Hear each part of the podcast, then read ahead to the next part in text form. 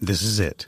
The putt to win the tournament. If you sink it, the championship is yours. But on your backswing, your hat falls over your eyes. Is this how you're running your business? Poor visibility because you're still relying on spreadsheets and outdated finance software? To see the full picture, you need to upgrade to NetSuite by Oracle. NetSuite is the number one cloud financial system to power your growth. With visibility and control of your financials, inventory, HR, planning, budget, and more, NetSuite is everything you need to grow, all in one place. With NetSuite, you can automate your processes and close your books in no time while staying well ahead of your competition. 93% of surveyed businesses increased their visibility and control after upgrading to NetSuite. Over 27,000 businesses already use NetSuite, and right now through the end of the year, NetSuite is offering a one-of-a-kind financing program to those ready to upgrade at netsuite.com/c-suite. Head to netsuite.com/c-suite for special end-of-year financing on the number one financial system for growing businesses. netsuite.com/c-suite.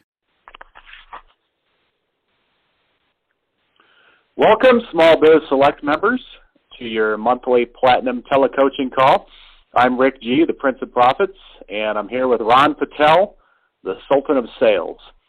And today, Ron has a great topic you're going to love, uh, especially if going to networking events is part of your business and your marketing strategy. The 10 characters you meet at every networking event, which one are you? And you know, as I think about all the networking events that I've been to and continue to go to around town, I I think I've met every one of these 10 characters. So as you listen to Ron's presentation, think about which characters you're like, which ones you'd want to be more like, and also which ones you definitely don't want to be like. So without further ado, here's Ron with the 10 characters you meet at every networking event. Which one are you? Thank you, Rick. And I guess today I will not play the part of the Sultan of Sales. I'll be more, I don't have a good name, maybe the networking Neanderthal.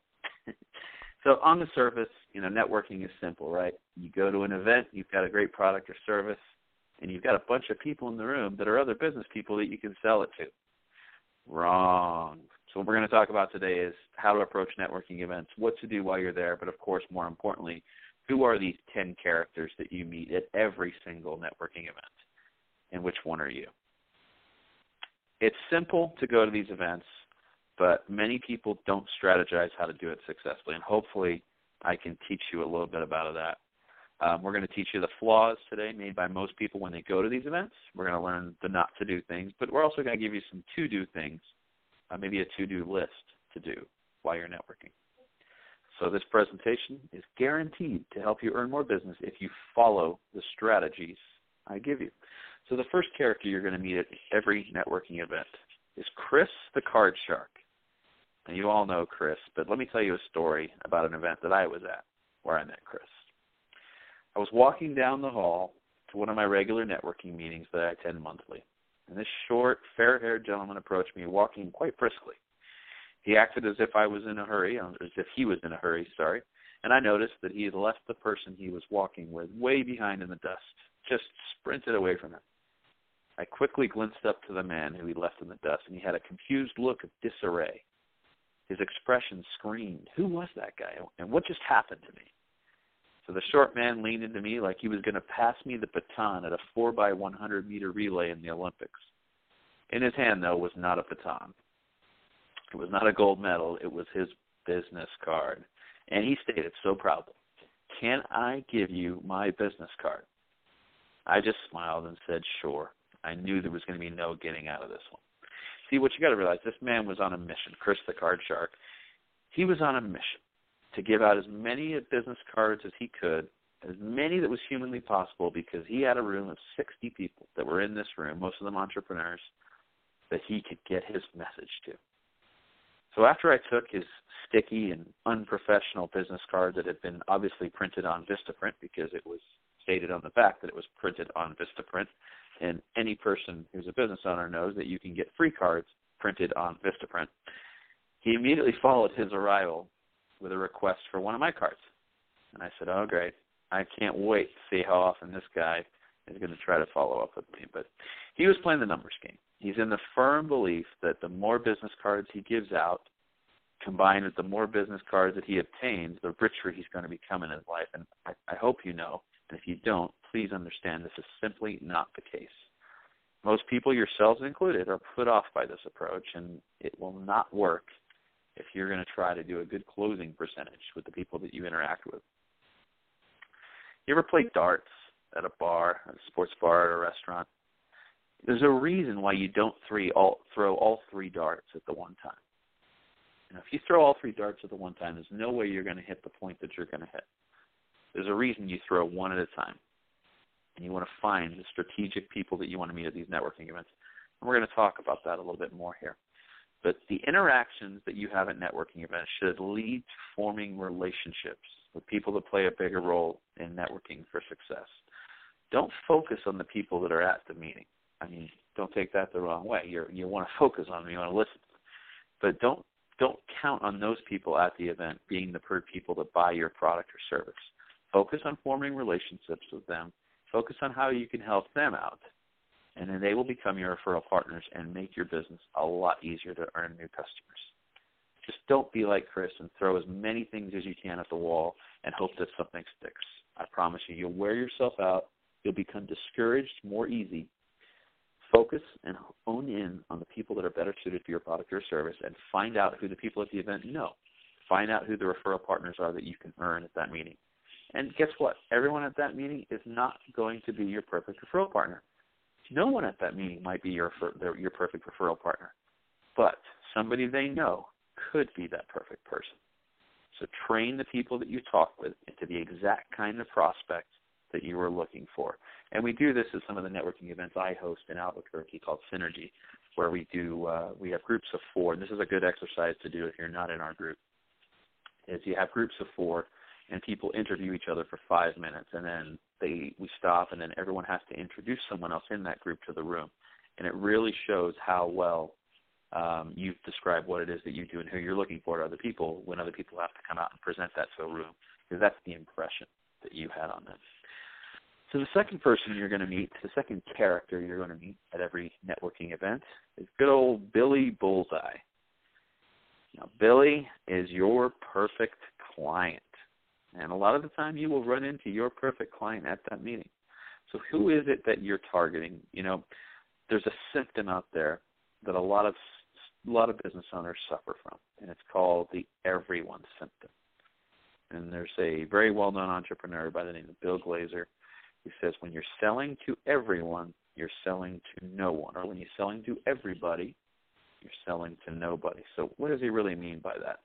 Well, most of us entrepreneurs, we at some point in our entrepreneurial career, we we struggle with this thing is what if I forget someone? What if I go out there and try to sell my business or product or service to people and I forget to target that person? Am I leaving business on the table? I mean, am I leaving money on the table? And the answer is no. Your business cannot be for everybody because if you can't focus on one kind of person, you're not really going to be able to focus on anyone and not be effective with your marketing. I mean, so often I am at a networking event and I run into another business owner and I say, Who, "Who's your bullseye? Who, who's who you're targeting your product at?" And nine times out of ten, that answer is everyone. If it's a realtor, they're like, "Oh, anyone that wants to buy a house." It's a personal trainer, anyone that wants to lose some weight or have a good workout. And unfortunately, it limits your potential as a business owner. If you narrow down who it is that you're targeting, your success will be much greater. So think about that. Who is that perfect client? Think of who that perfect client is. Think of that client that you have that is a uh, a pleasure to have in your database. The person that it doesn't really take much effort to satisfy them because your business is suited perfectly for them. They spend a lot of money. They don't complain a lot. Um, they might be referred to as a low risk, high reward client. We'll talk more about that later. Um, but find out who they are. Find out as much as you can about them, and then find out how you can go out and get more just like them. And when you're attending networking events, form relationships with people and ask how they can help you. Tell them that you're looking for these kinds of people, and then find out if they know those kinds of people. Don't try to sell them the person at the event. Find out if they know someone that is Billy Bullseye for you. And who knows, you might just run into Billy Bullseye at the event. So my business, uh, my primary business, Um, I have a couple them. My primary business is Just Dine In. We're a multiple restaurant delivery service. We coordinate takeout and catering from dozens and dozens of restaurants to people at their home or their office. They go home, just like Domino's, you order a pizza. With us, you place an order, and restaurant food shows up at your door 45 minutes later. So we have a customer that's kind of a Billy Bulls. Kate works for a large pharmaceutical company, and she orders lots of food from different restaurants two to three times a week to doctor office clients because pharmaceutical reps are going after doctor offices um, to prescribe their drugs. So they buy lunch for the whole office to get the meeting with the doctor, and then uh, the whole office enjoys lunch, and then the rep does their sales presentation to the doctor. Now, our drivers that work for Tips love Kate. They love the fact that when they do an order for her, they know it's going to be a large order. They know it's going to be in a hospital. They know it's going to be lots of food, lots of drinks, lots of bakery items, and they make a lot of money on their tip because they give high level service, and Kate tips very well, um, and they just love doing it. So when you can find these Billy Bullseye customers, you know, your staff will enjoy their job better with these people because it's more suited to what your business is suited to do. And of course, more motivated staff will make your overall business better. So I ask you, who is your Kate? Now, the way I found Kate, in case you're curious, was when we started Just Dine we did a lot of research to find out who who is the ideal client, who is the Billy Bullseye, and we found some some really good Billy Bullseyes out there. It doesn't have to be one person; it can be a few people. We found there's companies that that uh, more often than not do meetings uh, and have food provided for those meetings. So there's engineering firms, there's law firms, there's accounting firms during tax season. Um, and our success in our business is based off of food sales. We work for a commission, so the more food we sell, the more money we make. So we looked at our business and we said, all right, we deliver food to a house. You get home, you don't feel like cooking. Get online, we deliver twenty dollars of food to you and your spouse. That's awesome. But I can do ten of those orders for every one two hundred dollar order that a pharmaceutical rep does, and I make the same amount of money yet I have 10 times less risk because I'm only doing one order instead of trying to process 10 orders. That's 10 chances for something to go wrong and negatively affect and impact my business.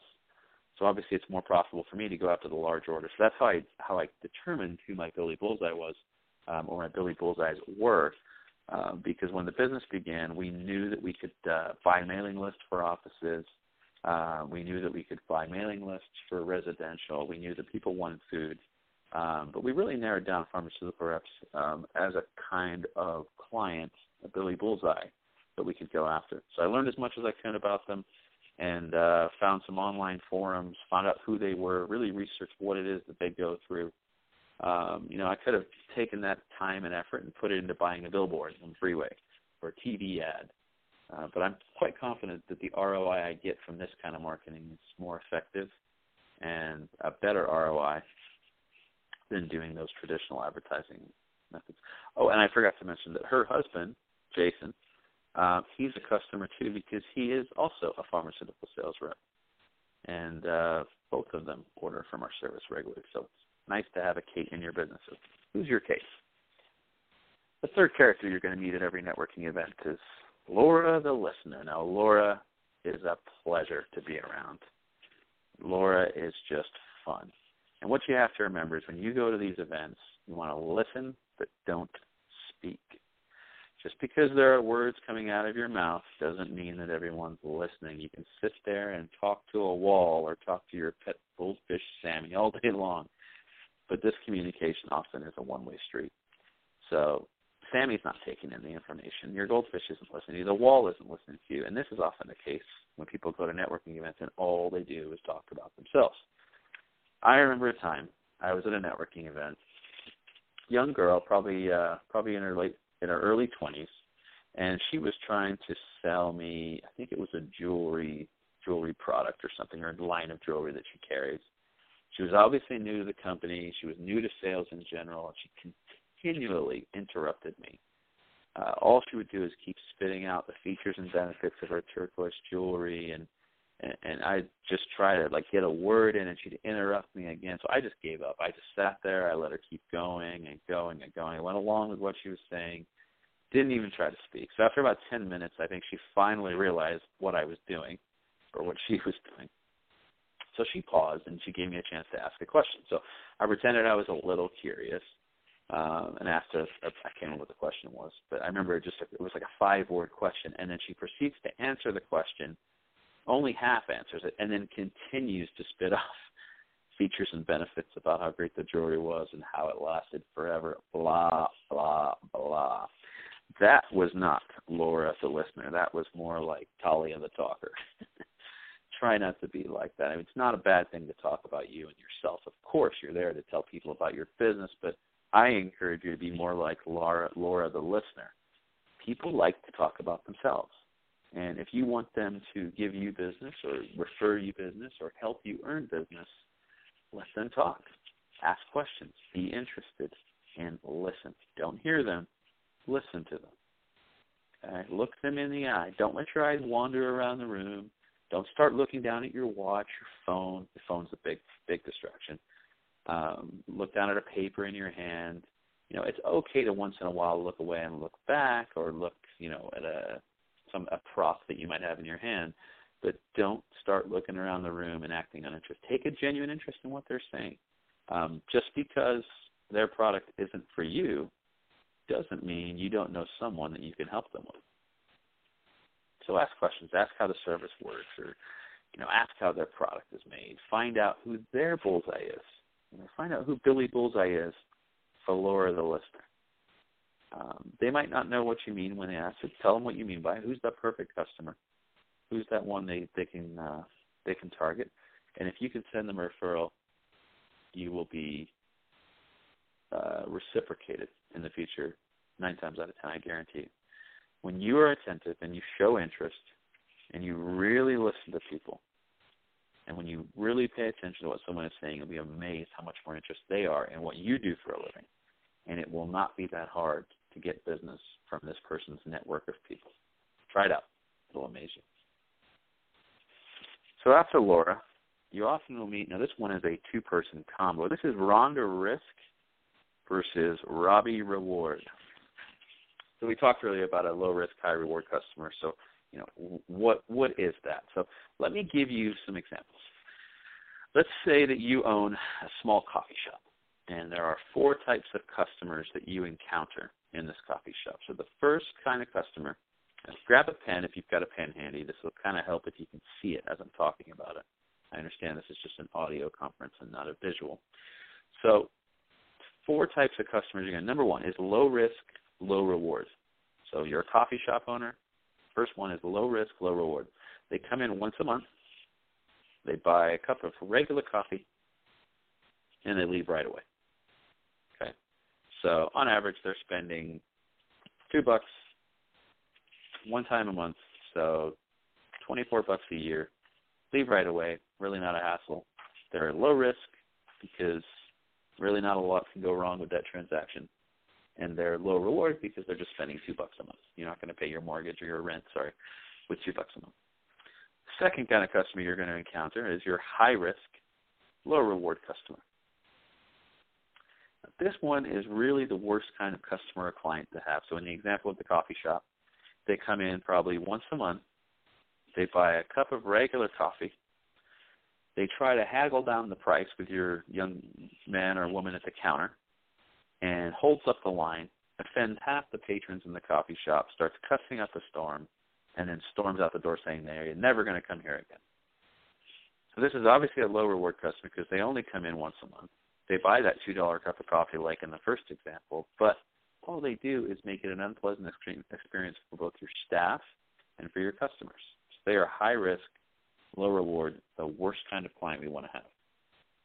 Those are the clients that you want to encourage to go to your competition. I know that sounds funny, but I would much rather these clients buy their food from somewhere other than just dine in because of the nature of the kind of clients they are. The third type of uh, customer you're going to encounter is a high risk but a high reward. So in the coffee shop example, this is someone that comes in every day, they don't just buy a regular cup of coffee. They buy a latte. They buy a pumpkin spice latte in October. Excuse me. They buy a peppermint mocha in the winter. They buy a, a, a venti, I think they call it at Starbucks. It's just a super large one. Um, they try all different things. But while they're trying that, they start complaining about the price. They start messing with your person at the counter, or if it's a guy, he's hitting on the young girl at the counter, holding up the line, cusses like a sailor, and just breaks a big stir every time they come in. And they ask to speak to the manager, and then they go out and hold up uh, the people by the rest. I mean, it's it's this the person that's just a pain in the butt to have in the coffee shop. But you think to yourself, well, they're spending so much money. They're coming in all the time. They're buying the lattes. They're buying the pumpkin spice, the peppermint mocha. You really don't have to. The fourth kind of customer or client that that you'll encounter, and this is the one we want to try to move all our customers to. Whether you try to train the high risk reward client into this, or just go out and find more of them, it's the low risk, high reward clients. This is the person that comes in every day. They buy the high end, expensive coffee drinks. Sometimes they buy it for the whole office. They compliment your staff. They tip your staff. They're friendly to others. They open the door for an older lady coming into the coming into the coffee shop. They are just a pleasure to have around. And that really is the low risk clients, the Rhonda risk versus Robbie reward. The the best example I heard was that coffee shop example. So, you know, on the surface, every business is different, but really, deep down, every business is eerily similar. And they have these four types of clients the low risk, low reward, the high risk, low reward, high risk, high reward, and then we want the ones, the fourth option, which are the low risk, high reward clients. Number five, the fifth person, fifth character you're going to meet to every networking event that you go to is going to be Linda the Learner. Now, Linda is a prepared young lady. Linda learns the format of the networking event ahead of time. She finds out where the event's going to be. She takes a look on Google Maps to see if she knows where that is. She sees if she knows anyone else that's going to the event. Sometimes these event technologies, Donna, the one that I use for my networking events, sometimes will show you um, who the other guests are that are going to the event. Uh, Linda makes sure she's got enough collateral with her business cards, uh, flyers, menus, whatever it is that Linda sells uh, for a living or what she's trying to accomplish by going to this event.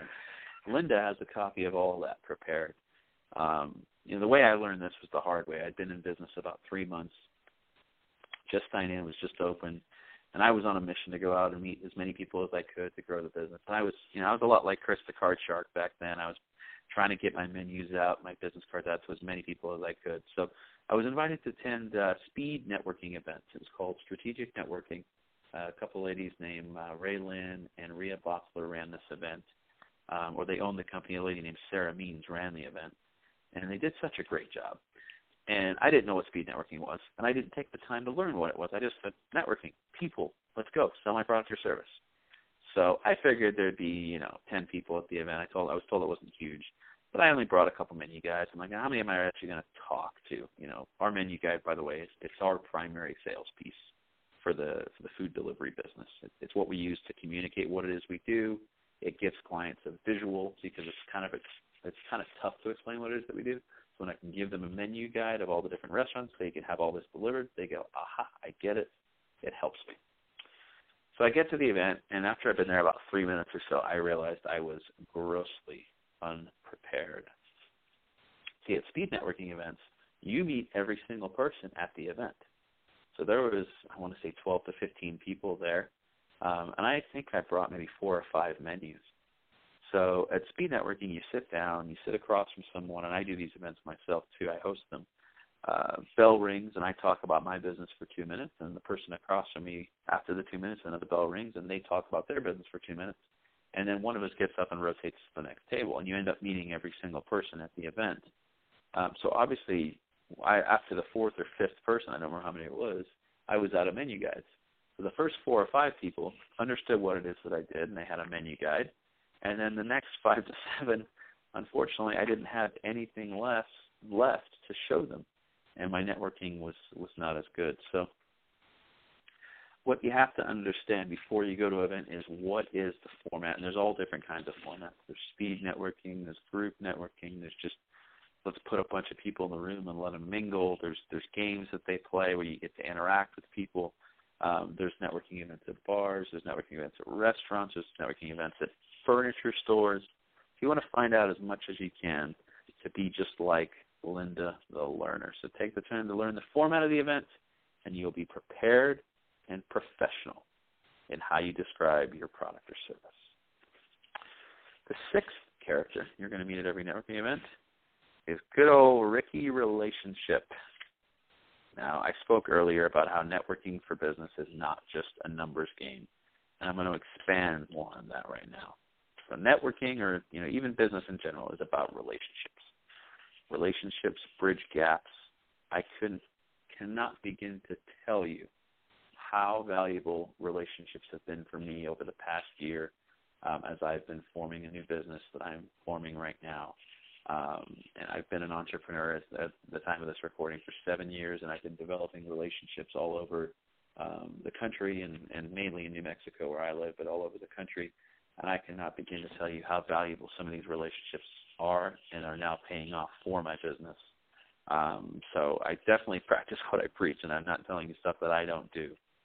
Um, because even to down to the littlest detail, the people that you form your strong business relationships with will become your strongest referral partners.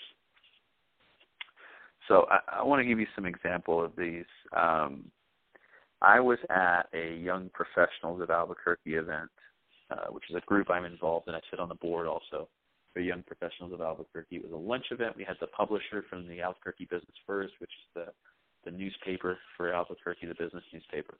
And I'm sitting there, and uh, I'm in the first or second row watching the speaker, uh, who was the publisher of the paper. And at the beginning, he asked that everyone kind of introduce who they are and what company they're with, so we knew who was in the room. So everyone does that. And the guy sitting behind me and to the right, this guy, his name was uh, Seth. I won't give you his last name, but his name was Seth, and he works for a local printing company and uh, equipment company. And he mentioned he had a love of uh, of soccer. He was a soccer player his whole life. Well, I also happen to be a soccer fanatic. I've played soccer my whole life. I follow soccer. I'm very passionate about uh, world soccer. I was raised in England. I go. I'm going to the World Cup in Brazil uh, as an England fan. So I just kind of casually brought that up to him. Hey, can I get a, your business card? I'd, I'd love to chat more with you about this. Uh, so it was great meeting him. So that night I sent an email saying, hey, it was great to see you, Seth. Uh, I'd love to chat more about your business and, and see what it is that uh, what you guys do and learn how I can help you. So I sent that email out the, the afternoon. And uh, I've lately been doing this practice where I try to send a thank you card every single day, a handwritten thank you card to somebody that I've come in come into contact with, or somebody that's done something for me, or it could be personal, it could be professional, doesn't anything.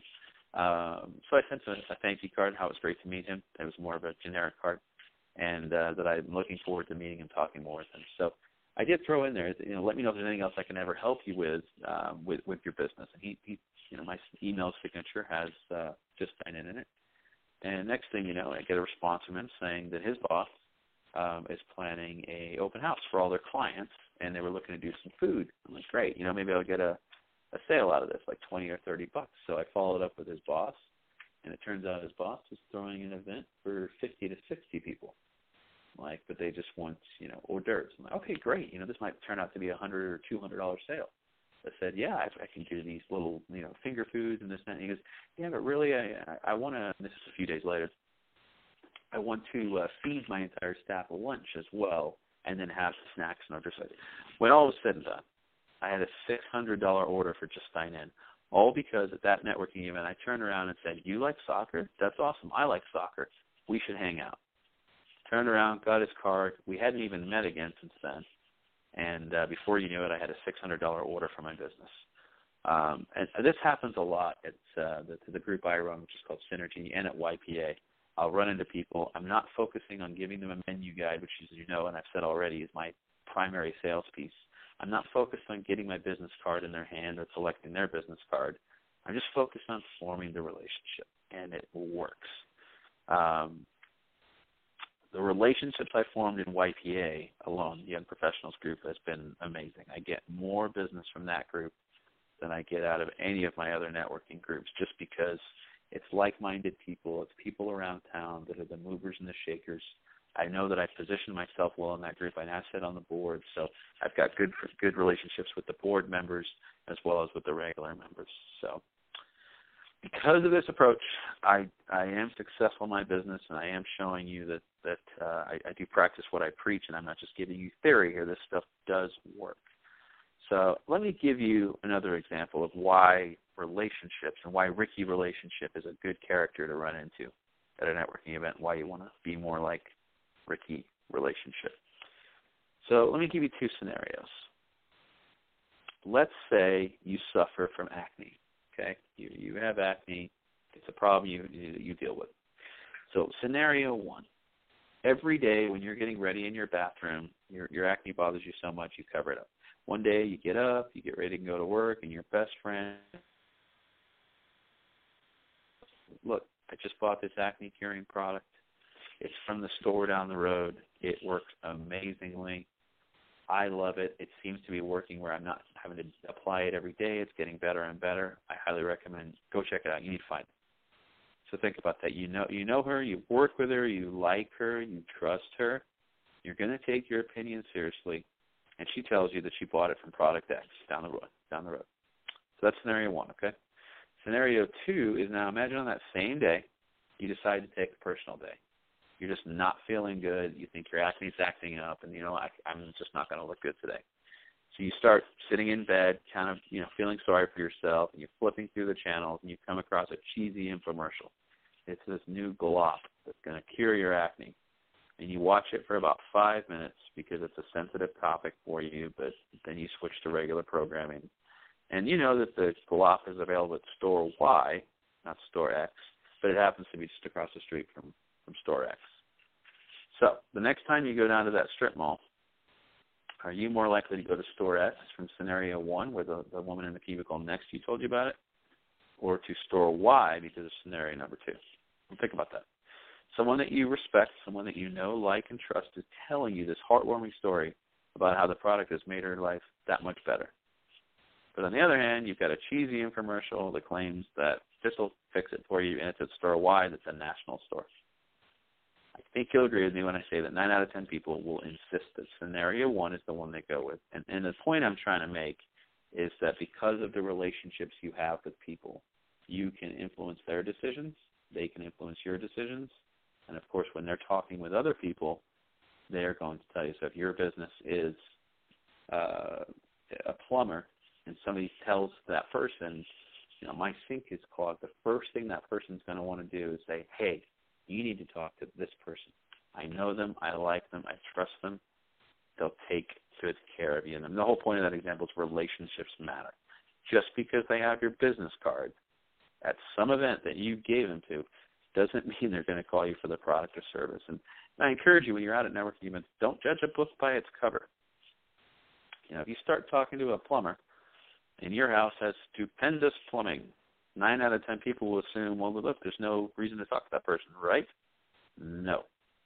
I've seen this happen over and over and over again. And in fact, the reason I use the plumber's example is because I remember being in a chamber event a couple of years ago, ran into a plumber. Normally, most people would say, oh, I don't sell to plumbers, see you later. I just start talking to him, and we're just talking about business in general. Turns out his sister is an administrative assistant at a large law firm in downtown Albuquerque. And guess what half of her job is every day?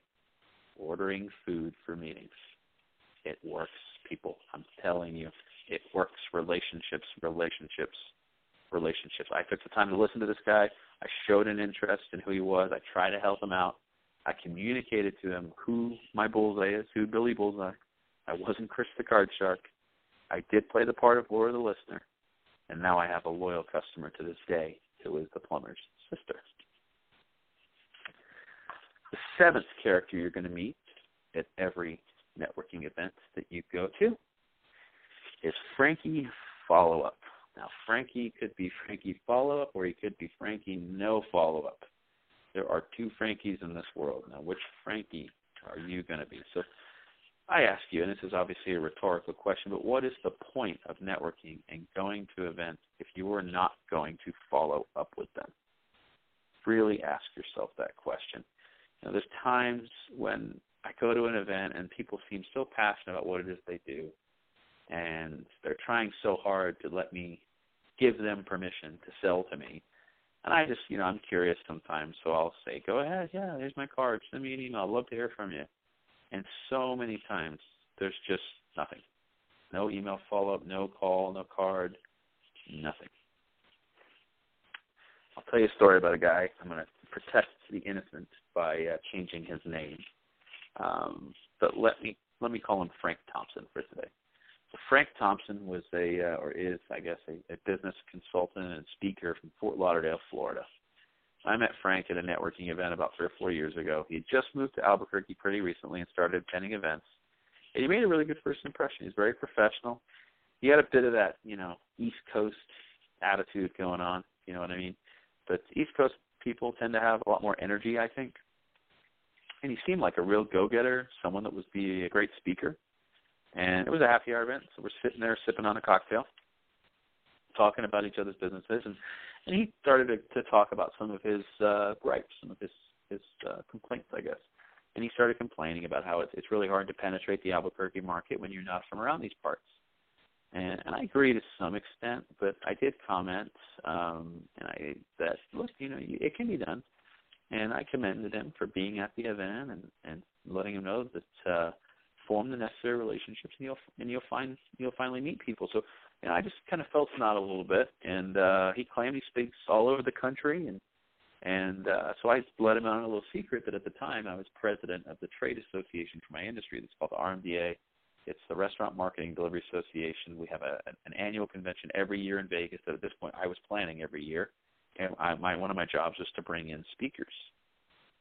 So I explained to him I'm the president of the association, and that uh, one of the hardest part of my duties on the board was finding the right speakers for my group. And I shared this with him because it seemed like Frank would be a, a great speaker for this. So I told him about the conference, and his eyes lit up like a kid at Christmas. Uh, it became the focus of our conversation for the remaining two hours. He just would not stop talking about how great this sounded.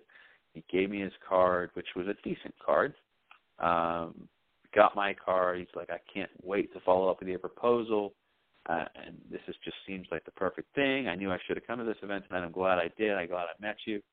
Um, and uh, and that was that. And believe it or not, I never heard from Frank again. To this day, I have never heard. I know he's around. I see him on social media. I was stunned.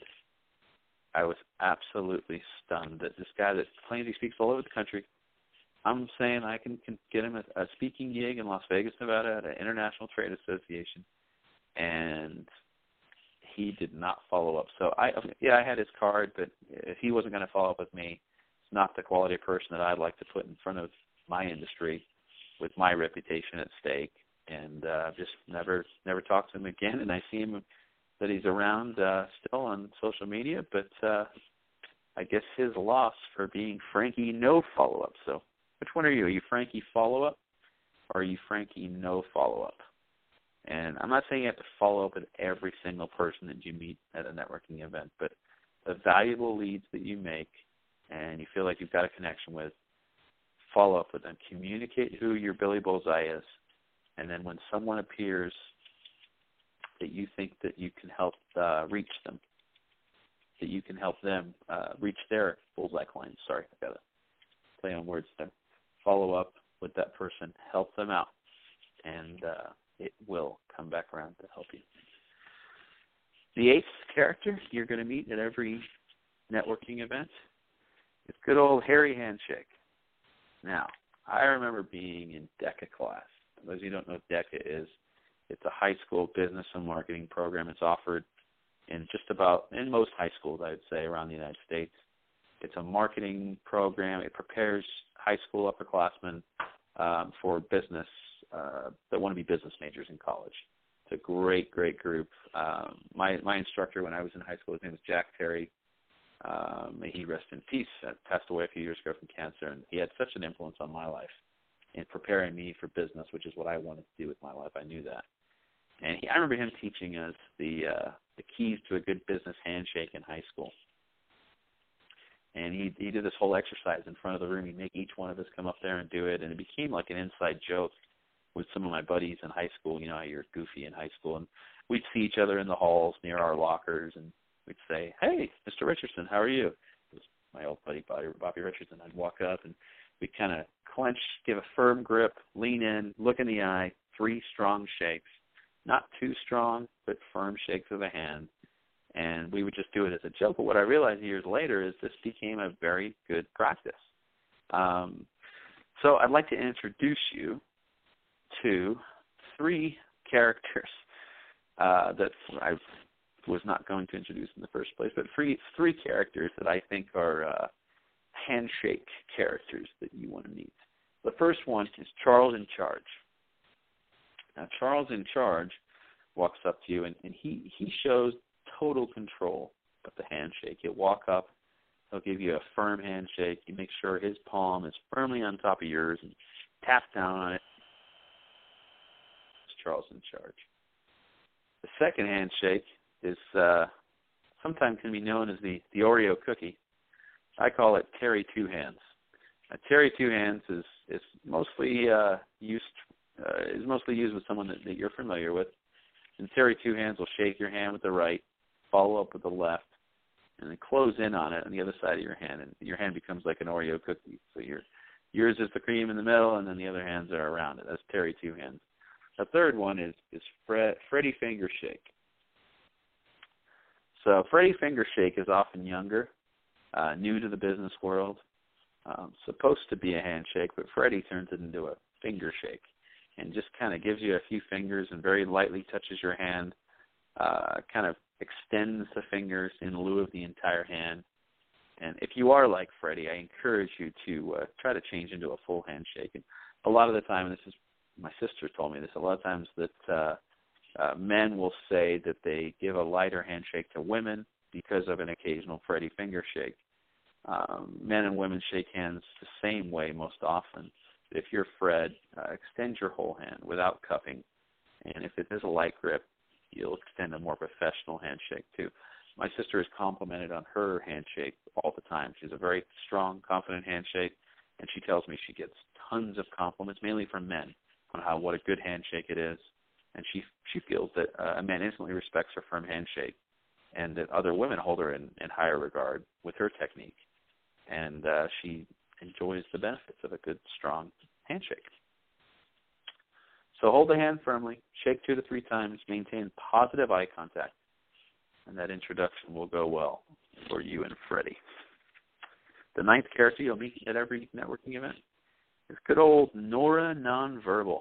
Now, Nora is very wise in her ways because she understands that nonverbal communication is very important. In fact, Albert Mehrabian, he was a psychology professor from UCLA, uh, has claimed, based on his research, that 60 to 70 percent of all communication is nonverbal. Now, it may seem like a high number, but he did extensive research in, uh, I believe it was the 1960s that came up with this number. And uh, he says that body language in business can refer to many things, but eye contact may be the most important. And there's nothing more annoying than talking to someone. You know this. At a networking event, when the eyes start wandering around the room, uh, it feels kind of insulting or rude, and it's not an effective way to build strong relationships. So, on that note, Ralph Waldo Emerson once said, When the eyes say one thing and the tongue another, a practiced man or woman relies on the language of the first. Let me say that again. When the eyes say one thing and the tongue says another, a practiced man or woman relies on the language of the first, the language of the eyes. So start looking at them immediately at the beginning of the conversation. In some case, you may be looking into someone's eyes to grab their attention to initiate the conversation. Um, don't confuse good eye contact with staring. You want to blink, as usual, and about 90% of the conversation should be spent with eye contact, 10% without. It's okay to look down um, once in a while, or look at their name tag, or look at you know maybe an accessory they're wearing, or a watch, or something. Um, you could look at a business card or a piece of literature they handed you. Uh, but 90% of the interaction should be spent talking to the person with eye contact, and the other 10% without eye contact. Now, eye contact sometimes can make people feel uncomfortable. Um, and if you feel that is the case, you can tone it down. Sometimes it might be good to invite someone else into the conversation. Uh, you can ask an opinion-based uh, opinion-based question uh, to the person that you're talking to, and if they give their answer, give your answer, and invite someone else nearby. Hey, you know, we just talked about this. I'm, I'm Ron, by the way. I'm curious as to what your take is on this. It's certainly not rude when the transition is done smoothly, and it makes that first person that might have been a little awkward feel more comfortable if there's more than just two people in the conversation. Uh, you also want to consider personal space too. If, if any of you are Seinfeld fans, you may remember an old episode with Kramer when Kramer was uh, the with the close talker and how he gets into personal people's personal space. You want to uh, there's a really good diagram you can Google and you'll find it's pretty easy to find. A guy named Edward T. Hall came up with personal reaction bubbles. So you want to Google that. That's a writer downer. Edward Hall's personal reaction bubbles. So wh- who Edward Hall was? He introduced the world to the term proxemics. And proxemics is the study of measurable distances between people as they interact with one another. Now, he theorized that there are four types of space that are perceived by a person. And again, Google this, look at the, uh, if you want to pause this, if you're listening to this on recording, those of you who are listening live here, just write this down and go back to it. Um, he theorized that there's four types of space. So the first one is intimate space, and that is one and a half feet. Now, keep in mind, let me just interject here. These uh, these different um, types of space that are perceived by people are in the United States. If you're if you're doing business overseas, uh, there are different rules and different cultures, but this is for the United States. Intimate space is considered one and a half feet from someone. Personal space is considered from one and a half feet out to four feet. And then social space is considered from four feet to 12 feet around. So from 12 feet in is social space. Then when you get to four feet, that's considered personal space. When you get to one and a half feet, that's considered uh, intimate space. So if you can remain between, you know, one and a half, two feet from them, that's usually a safe distance and personal space. But you don't want to violate that intimate space. And again, if you Google the uh, Edward T. Hall's personal reactions bubbles, you'll see that. If you're in their intimate space, you might know them really well, but I would suggest staying out of the intimate space. Uh, or maybe you're looking for a different kind of networking event. I'll leave that one alone. But, and then finally, the tenth character you're going to meet at every networking event, and, and this guy's one of my favorites. And he's he's Gary the Giver. And Gary the Giver just likes to give. And networking is a two-way street. And your side of the street is not just about you. It's about finding out how to help others out. Simply put, the more you give, the more you get. And no one epitomizes this more than a good friend of mine. His name's Ben. And I can't give you his last name because he's a financial planner for a large international firm. And I know that if I give you his last name or his firm's name, he'll get in trouble with the compliance department 15 years from now and uh, lose uh, respect of his compliance department. So I'm not going to give you his last name. His name's Ben. He's a few years younger than me, and this guy has done nothing but impress me since the day I met him. He runs a local uh, strategic alliance group in Albuquerque, where I live. Um, and in this group, he's led this group now for a few years, and it's it's brilliant. It's uh, we attend. I think it's the third Monday of every month at 11:45. We do quarterly luncheons. Sorry, not quarterly luncheons. Quarterly uh, happy hour events and uh, he utilizes this group to say, all right, we want to keep business in the group. How can we all refer each other? He encourages us all to meet one on one, at least once a year, and uh, quarterly with with a lot of people too. And what we do, we start the meeting going around the room, talking, you know, reminding to the new people who we are and who the perfect kind of client is, how we can refer each other better.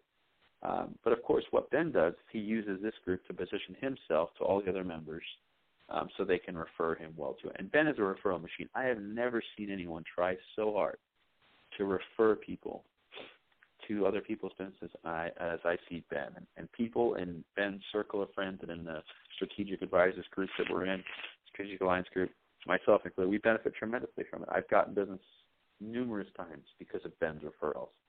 And he just gets it. He knows that if he goes out of his way to help out then the law of reciprocity is going to come in into place. And you feel like you should return the favor, and, and why wouldn't I? I am now a client of Ben's. Um, I have referred other clients to him too. Uh, he sent me some awesome referrals, and there's companies that still order. And his firm orders uh, usually once or twice a month um, from my food delivery service. Um, so he does take the time to follow up with me once a quarter. I mean, I have a uh, Roth IRA account with him, And uh, I mean, it's a very simple thing, and he knows my plan is long term. I don't make any changes, but every single quarter he makes sure to go grab a cup of coffee with me and talk about my my Roth IRA. But you know, he's smart. He's just using that as FaceTime. He wants me. He wants him to be front of mind with me, um, so that when I find another referral parts or another referral candidate for him, I can refer him. So uh, I'm just continually impressed with Ben and uh, if there was more Bens in this world, business would be a lot easier, let me tell you. So those are the characters that you're going to meet at every single networking event. So look back at that. Uh, if you're listening live, you will get a copy of this uh, recorded. If you're listening to the recording, so which one am I, or which ones am I out of this group, and learn from the good.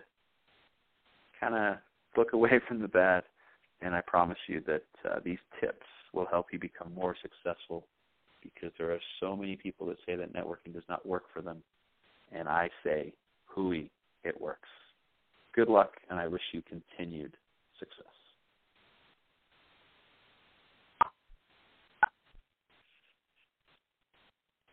This podcast is a part of the C Suite Radio Network. For more top business podcasts, visit c-suiteradio.com.